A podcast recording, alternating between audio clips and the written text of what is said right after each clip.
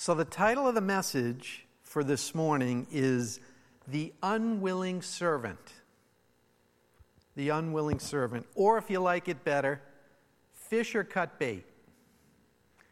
And I think you'll see where we're headed here in just a minute or two. We're going to jump into the book of Jonah today. Um, you will be happy to know that in my preparation for the message, I had considered reading the entire book of Jonah. It's only four chapters, but I thought better of it, and I was encouraged to think better of it by a couple of folks, um, one of them being my wife, who was very helpful um, actually throughout the whole week. But so we're going to dive into the book of Jonah, and I hope and pray that God uses His word to touch us today in a new and special way. So I'm just going to take a minute to pray. So, Lord, thank you for the opportunity to share your word with your people.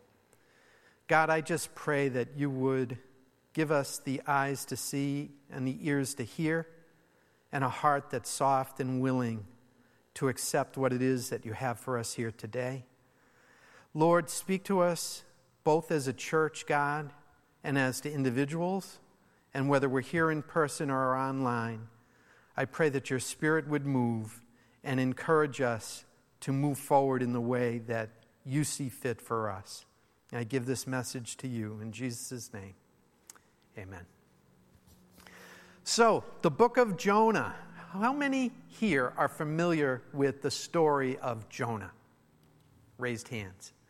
Very popular story. If you've been a part of kids' church at some point in your Christianity, the story of Jonah typically gets told. It's super um, interesting.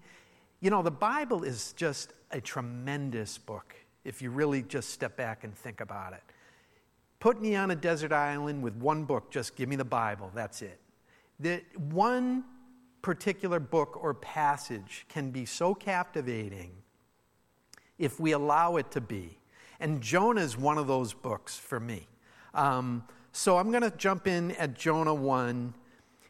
You know, there are really no pictures of Jonah. So, you know, the artist's renderings and what have you are as good as they can be.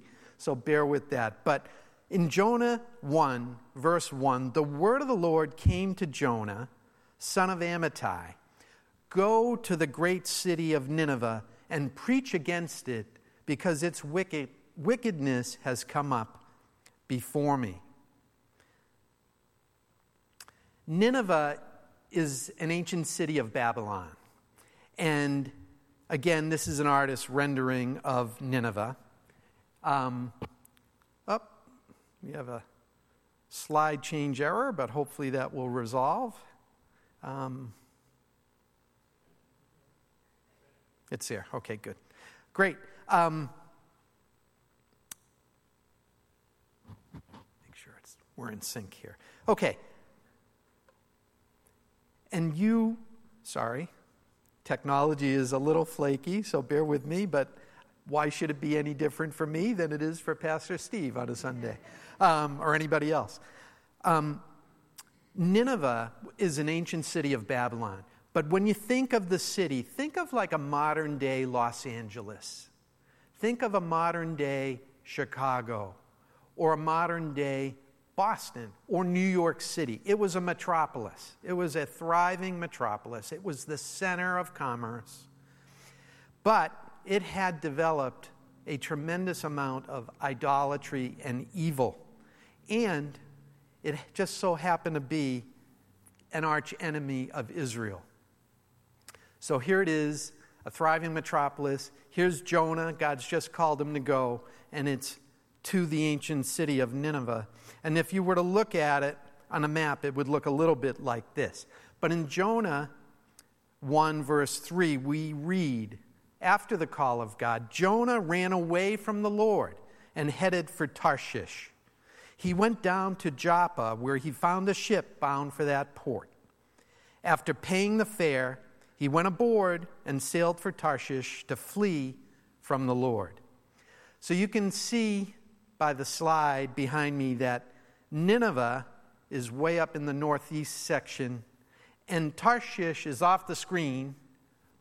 And so Jonah has decided let me get as far away from where God wants me as I possibly can. And he boards a ship and he's bound for that port. Now, I don't know about you, but when I think of a prophet, when I think of a Christian, when I think of a disciple, I have a little different image in my mind of the reaction to the call of God to go. Am I right? Is this unusual? This seems unusual. I'm going to put up this image of the picture in my mind. So, like, I have this pic packed and ready. But in this particular case, Jonah's packed and ready, but he's not going where God sent him to. He's going in the opposite direction, but he is ready to go. And it's curious. It's curious. So, you know the story of Jonah from here, but if not, let me recap it for you. So, Jonah is running from God. He boards this ship, and God says, Okay, I'm going to send a raging storm to that ship, first and foremost. And so the storm is raging and affecting the ship and tossing the sailors around.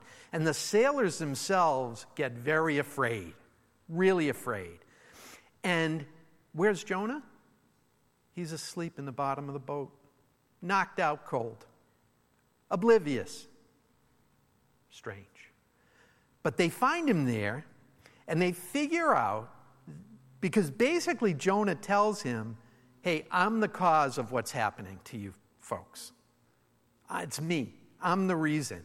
And he had already told them he was running from God. You can read that in the scripture. So basically, he's, they say, Well, what do we do? And he says, Throw me overboard. Well, they're sort of frightened, but they go ahead and do that. They pray first to God. Forgive us for doing this to this innocent man, but here you go boom, over the boat and into the water. And as you know, there's a fish waiting for Jonah, a rather large fish. The Bible calls it a great fish. Some people call it a whale. It doesn't really matter. But Jonah is, in, Jonah is in the belly of that fish for three days and three nights. Now, I just want to pause and go on an exit ramp for a second about the fish. I did a little research about the biggest fish that we've ever sort of encountered. Do you know that there's a blue whale that they have captured and recorded being 85 feet long? 85 feet. Now, that's eight and a half stories, just to put some you know, relevance. It's huge. But I've encountered, and perhaps you have, the length of the sanctuary. So envision that. That is an unbelievable size. Thank you, Pastor Steve. So, but I have encountered, and maybe you have, people in life who sort of want to dismiss Jonah because of this part of the story. The fact that a fish couldn't be big enough to hold a person for three days. And so, as a believer, my question is always, or my response is this How big is your God? How big is your God? Didn't the God that we serve create the universe, create everything in it, the stars, the mountains, the seas himself? He could certainly provide a fish for Jonah. So I just go on that exit ramp and come back because there may be some, either here or online, that have trouble with this one. But God is able. God is able. So cast Jonah into the fish, and Jonah's there for three days. Now Jonah's attention has been gotten, and he prays, part of which is as follows. And I want you to listen to these words because as I read it a couple of times, there's sincerity to the prayer, but there's a little edge to it, and I want to see if you see that here. So in verse 8 of chapter 2, Jonah prays and says to God, Those who cling to worthless idols turn away from God's love for them. But I, with shouts of grateful praise, will sacrifice to you. What I have vowed, I will make good. I will say, salvation comes from the Lord. Amen. All good.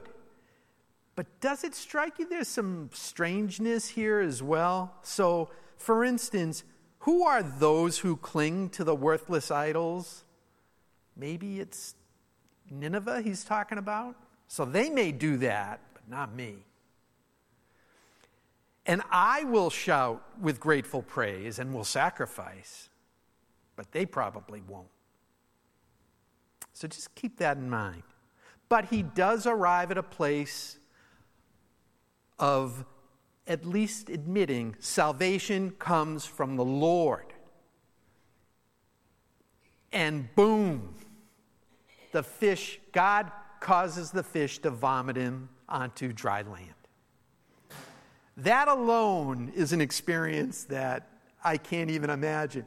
If he's in the belly of a fish that's 85 feet long or something like that, been there for three days, covered with seaweed, disgusting, I'm sure, and boom, the force of that ejection must have been unbelievable. And then he's on the shores of Nineveh. Now the word of the Lord comes to Jonah the second time. Go to the great city of Nineveh and proclaim to it the message I give you. So, you know, God is good. He is a God of second chances. He really is. And He's giving Jonah a second chance. And how many times have we had a second chance, third chance, fourth chance, fifth chance? But Jonah's got his second chance to follow the call of God and proclaim the message that God gives him. And he goes. He goes and he obeys the command. And he now preaches the message that God gave him to the Ninevites. He preaches God's warning. And you can read it in Scripture, but it's basically Ninevites, you've got 40 days. 40 days to repent and give up your evil ways, or you are gone. That's the basic message. Well, the Ninevites receive the message, repent, turn to God, right up to the king of Nineveh, who issues a decree to the entire nation, part of which commands everyone to give up their evil ways and their violence. And they all repent, and God spares them from destruction. Again, you probably are familiar with most of this story. Hey, happy ending. God called Jonah. Jonah didn't want to go. God encourages him more than a little to do what he said. Jonah finally wises up and goes. He preaches. The Ninevites get saved. Glory to God. We're done. But we're not quite done. So in Jonah chapter 4, verse 1, but to Jonah this seemed very wrong, and he became angry. He prayed to the Lord, Isn't this what I said, Lord, when I was still at home? That is what I tried to forestall by fleeing to Tarshish. I knew that you are a gracious and compassionate God, slow to anger and abounding in love a God who relents from sending calamity. Now, Lord, take away my life, for it is better for me to die than to live. And God responds, But the Lord replied, Is it right for you to be angry? Another little exit ramp to go on for a second. Aren't you thankful in your life when you maybe have cried out to God in anger, or you have been um, obstinate and you have been challenging God, or whatever it is, that God's response is measured and still loving. Like God could have just struck Jonah down. Hey, I've had it with you. But he's not. He's working his own plan in Jonah's life through all of this. And he just says, Do you have a right to be angry? So now, Jonah, chapter 4, verse 5. What does Jonah do? He goes out and pouts. He goes out and pouts. Verse 5 Jonah had gone out and sat down at a place east of the city. There he made himself a shelter, sat in its shade, and waited to see what would happen to the city. Little exit ramp. Hmm, I wonder how long this is going to last. Probably not very long. I'll just sit and wait. Verse 6 Then the Lord God provided a leafy plant and made it grow up over Jonah to give shade for his head, to ease his discomfort, and Jonah was very happy about the plant. It's the first time in the entire story that Jonah is happy about anything. And it happens to be because God caused a leafy plant to grow over his head and he became comfortable. How many know that God is not very interested in our comfort? He more will comfort the disturbed and disturb the comfortable. That's been my experience as a Christian, and I'm glad for it ultimately.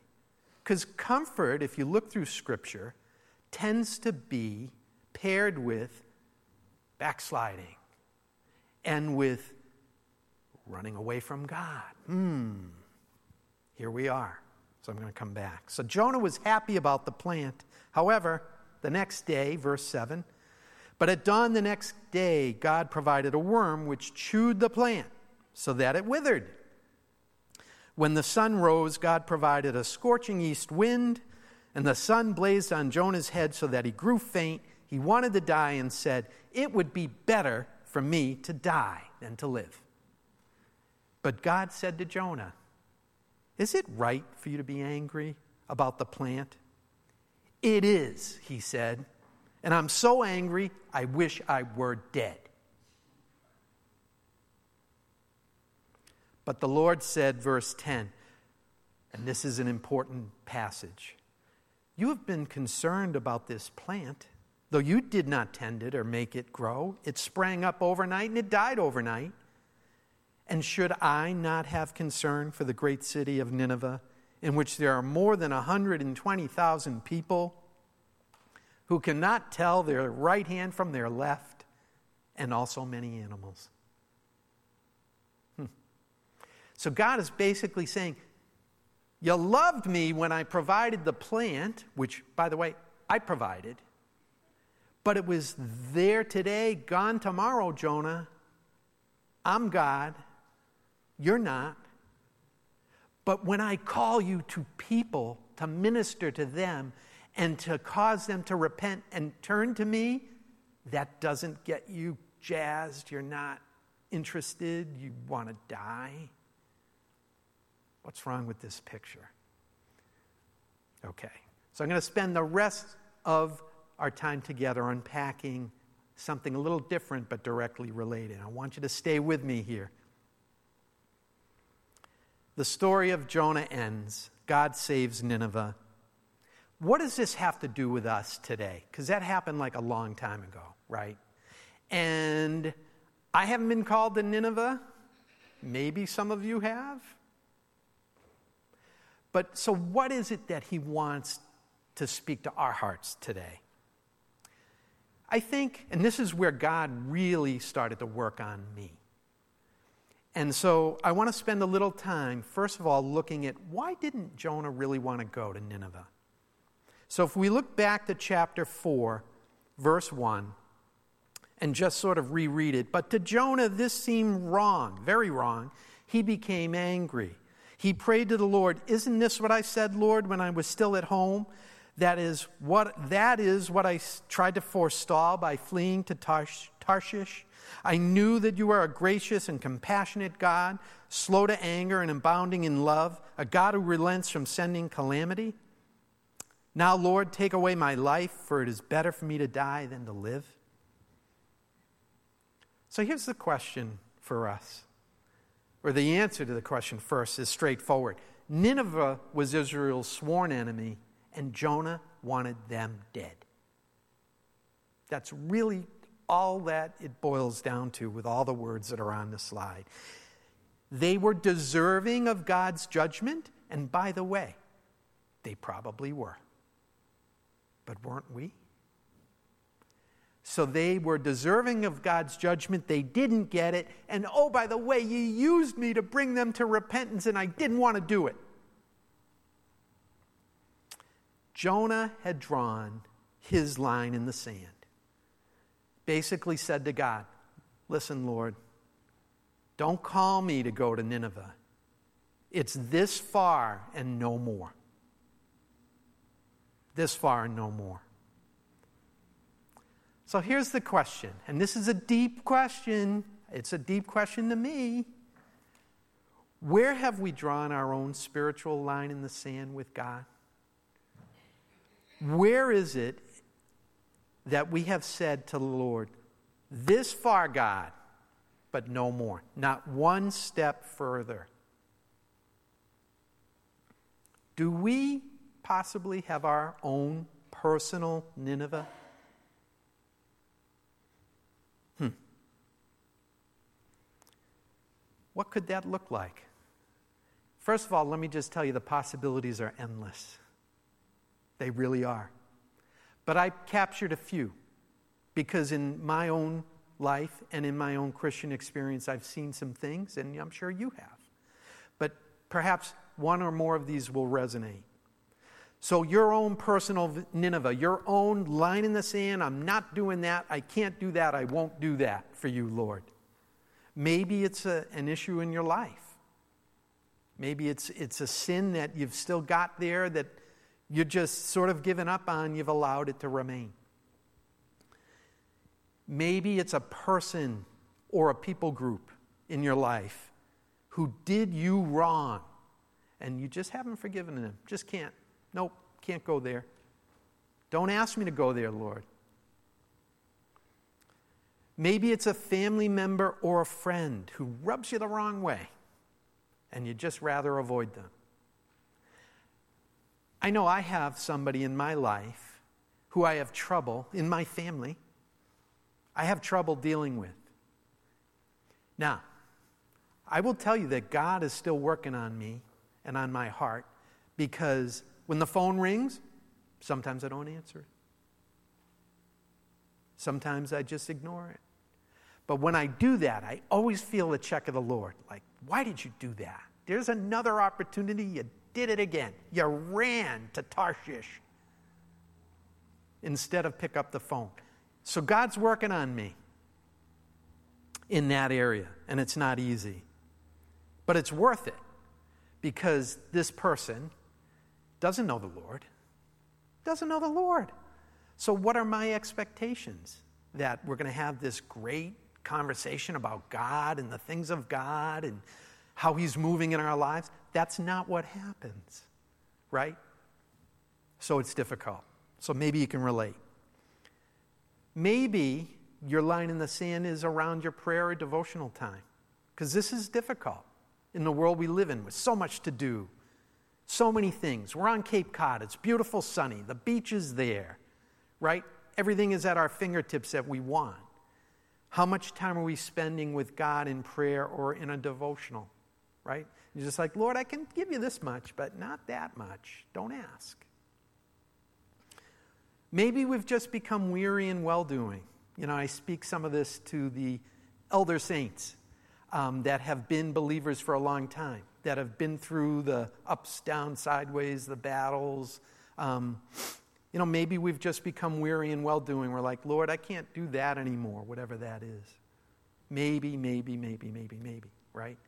I see myself in a lot of these, actually, if I'm being honest. And so, what about you? Tough. Tough conversation difficult, but worthwhile. So, when you unpack that, what's inside of our hearts that God wants to change so that we become more like Jesus and less like Jonah? What do we do when we find ourselves confronted with our own personal Nineveh? So, Pastor Steve helped me frame my thinking around this when we talked. But if you want, and if you think about it, what would Jesus do? It sounds kind of trite, but our model is Jesus Christ. Now, he has given us others like Paul, like Peter, like others in the Old Testament, like Jonah. But our model is Jesus. So when we contrast how Jonah reacted to what we see Jesus do with the call of God, we see the difference. So clearly, Jonas ran, Jonah ran from God. We just talked about that. Jesus, called to the cross to die for our sins, ran to the cross and ran to God. Jonah, we don't see Jonah praying outside of the prayer of repentance when he was in the belly of the fish. Jesus prayed all the time. And he exhorts us to pray. Jonah clearly hated his enemies in this case. I think it's pretty clear, pretty undeniable, that he wanted to see Nineveh dealt with. Jesus says, Love your enemies, pray for your enemies, do good. Jonah sought his own comfort, and Jesus purchased our comfort with his very life on the cross. You seeing the contrast here, the difference? Couldn't be more stark. Jonah served bitterly and begrudgingly. I mean, he was bitter. Even after God used him, he went to pout.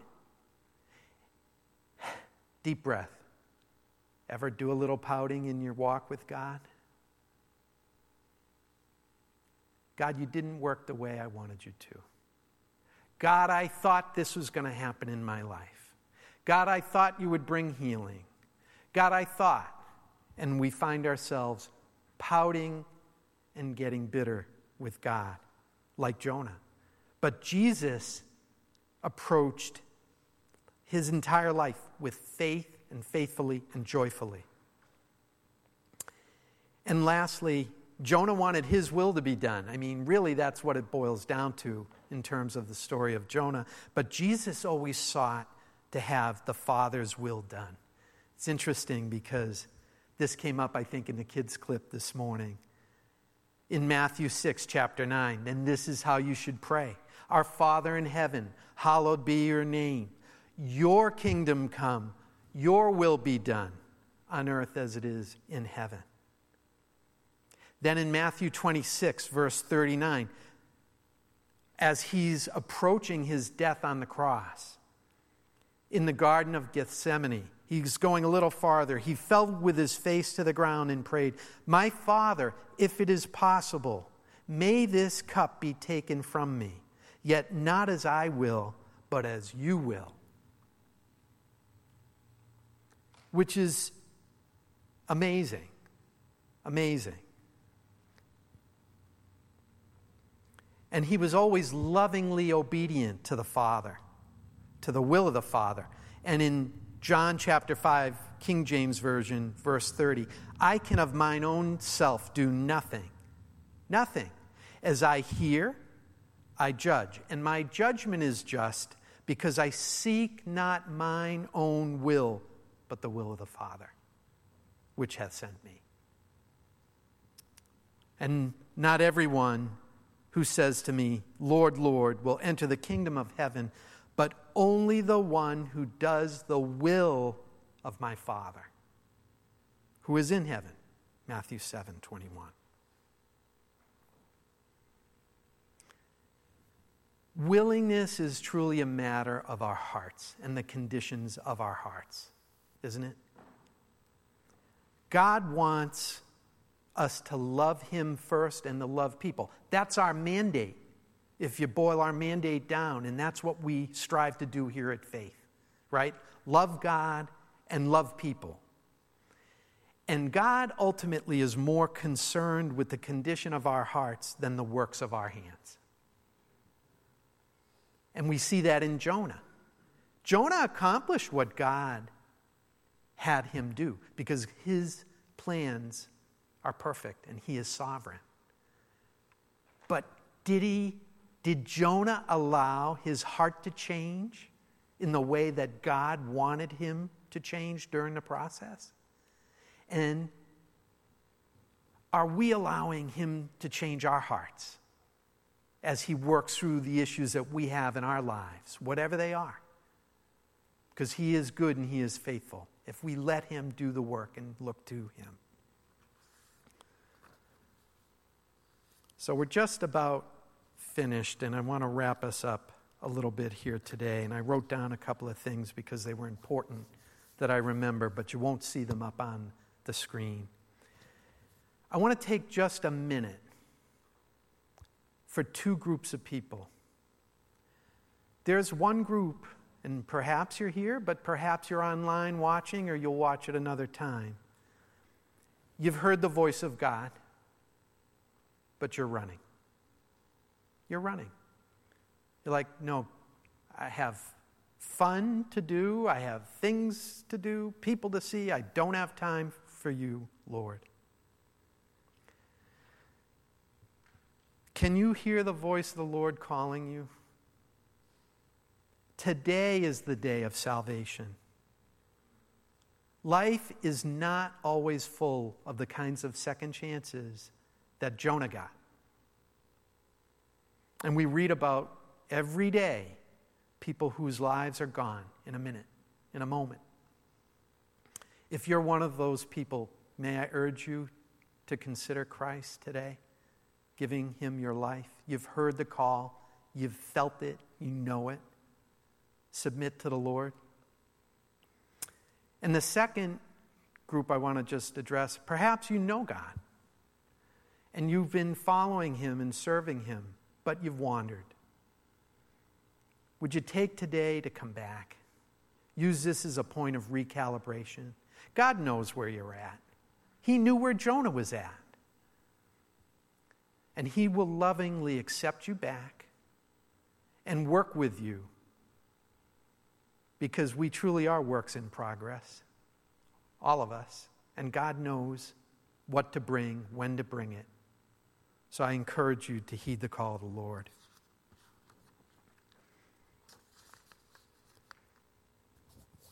So, church, as we close today, what's our reason for running from God when He calls our name?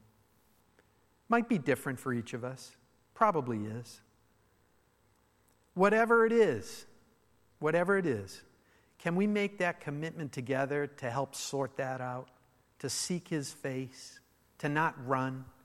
Instead of running from God, let's run to God. We just finished a great series, Psalm 91, where God promises to be the shelter for us. We come under his wings. Let's be the church that runs to God in our time of questioning and in our time of reasoning. And then, secondly, because this is a significant part of the story of Jonah, who has God called you to minister to, to go to? you know, when we, we read about Jonah and we read about the call that God had, it was to go to a faraway land. But you know, you don't have to go to a faraway land to minister for God. Maybe He calls you to do that. But most of us, He's planted us somewhere with influence. He's put us in neighborhoods where people don't know God. He's put us in workplaces where people don't know God.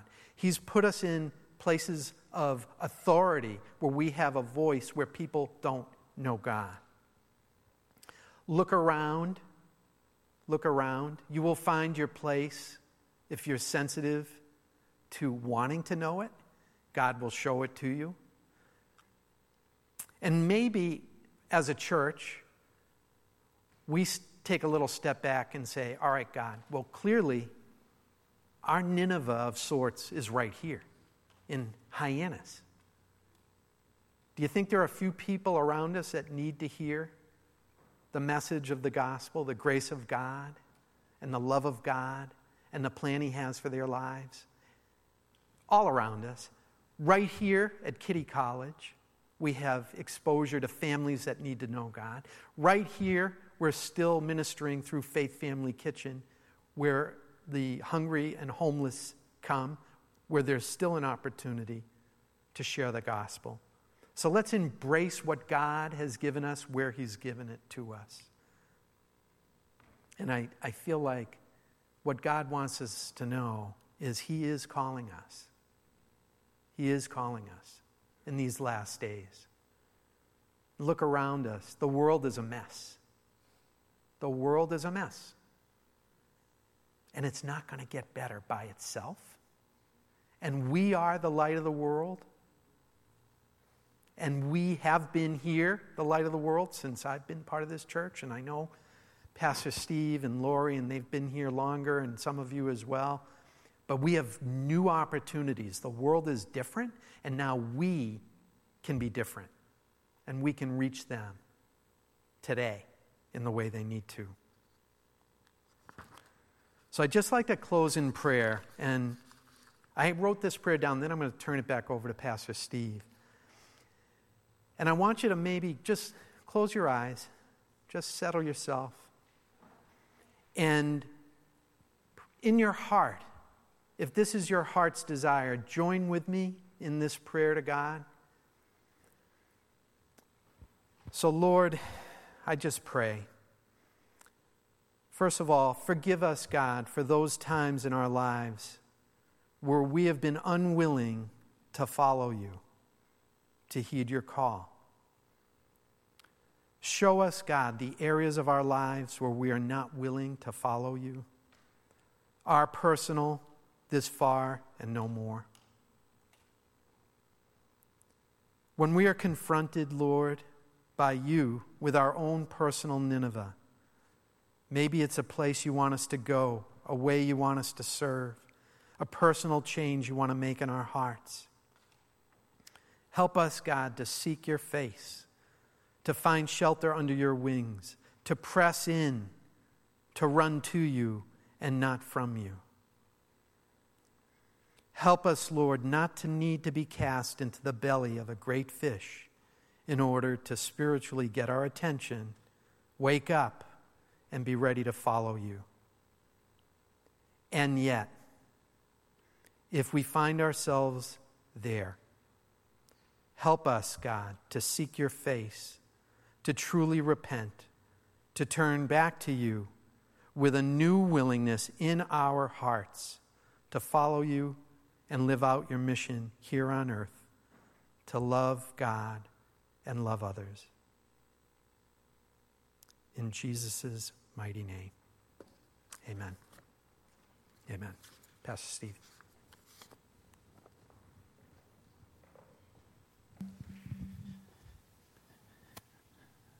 Thank you, Gene.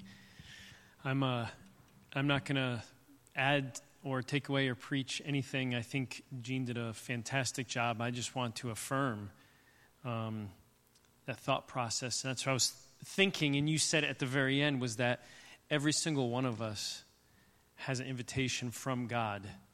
Uh, he's, he's equipped each one of you, He's gifted us. He's given us something that He wants us to share with those around us, to serve and to minister with. And, um, and so there are definitely things in my life that I've looked back and am I unwilling because it's going to make me uncomfortable or for whatever other reason. And so I just want to affirm thank you, Gene, for a word f- from the Lord. And I hope that you'll leave this place and go, uh, you know, what is, is there anything that God is asking me to do that I've I've resisted God and I'm unwilling to do? And if you find that that answer is yes, that you would respond like Nineveh, not like Nineveh, like Jonah, before you get swallowed by a fish. You know, that, that would be a positive in your life. So um, thank you, Gene, for ministering to us today. Hey, just um, wanted to tell you we love you. You know, we pray for you. Uh, we know you got a lot of challenges going on in life, but uh, just the encouragement that. Uh, God is with you. God is with you. And uh, if you need anything, just give us a shout here uh, at the church. Um, be happy to uh, happy to come alongside you in any way we can. So, uh, God bless you. Uh, have a have a great day. We love you, especially you online too.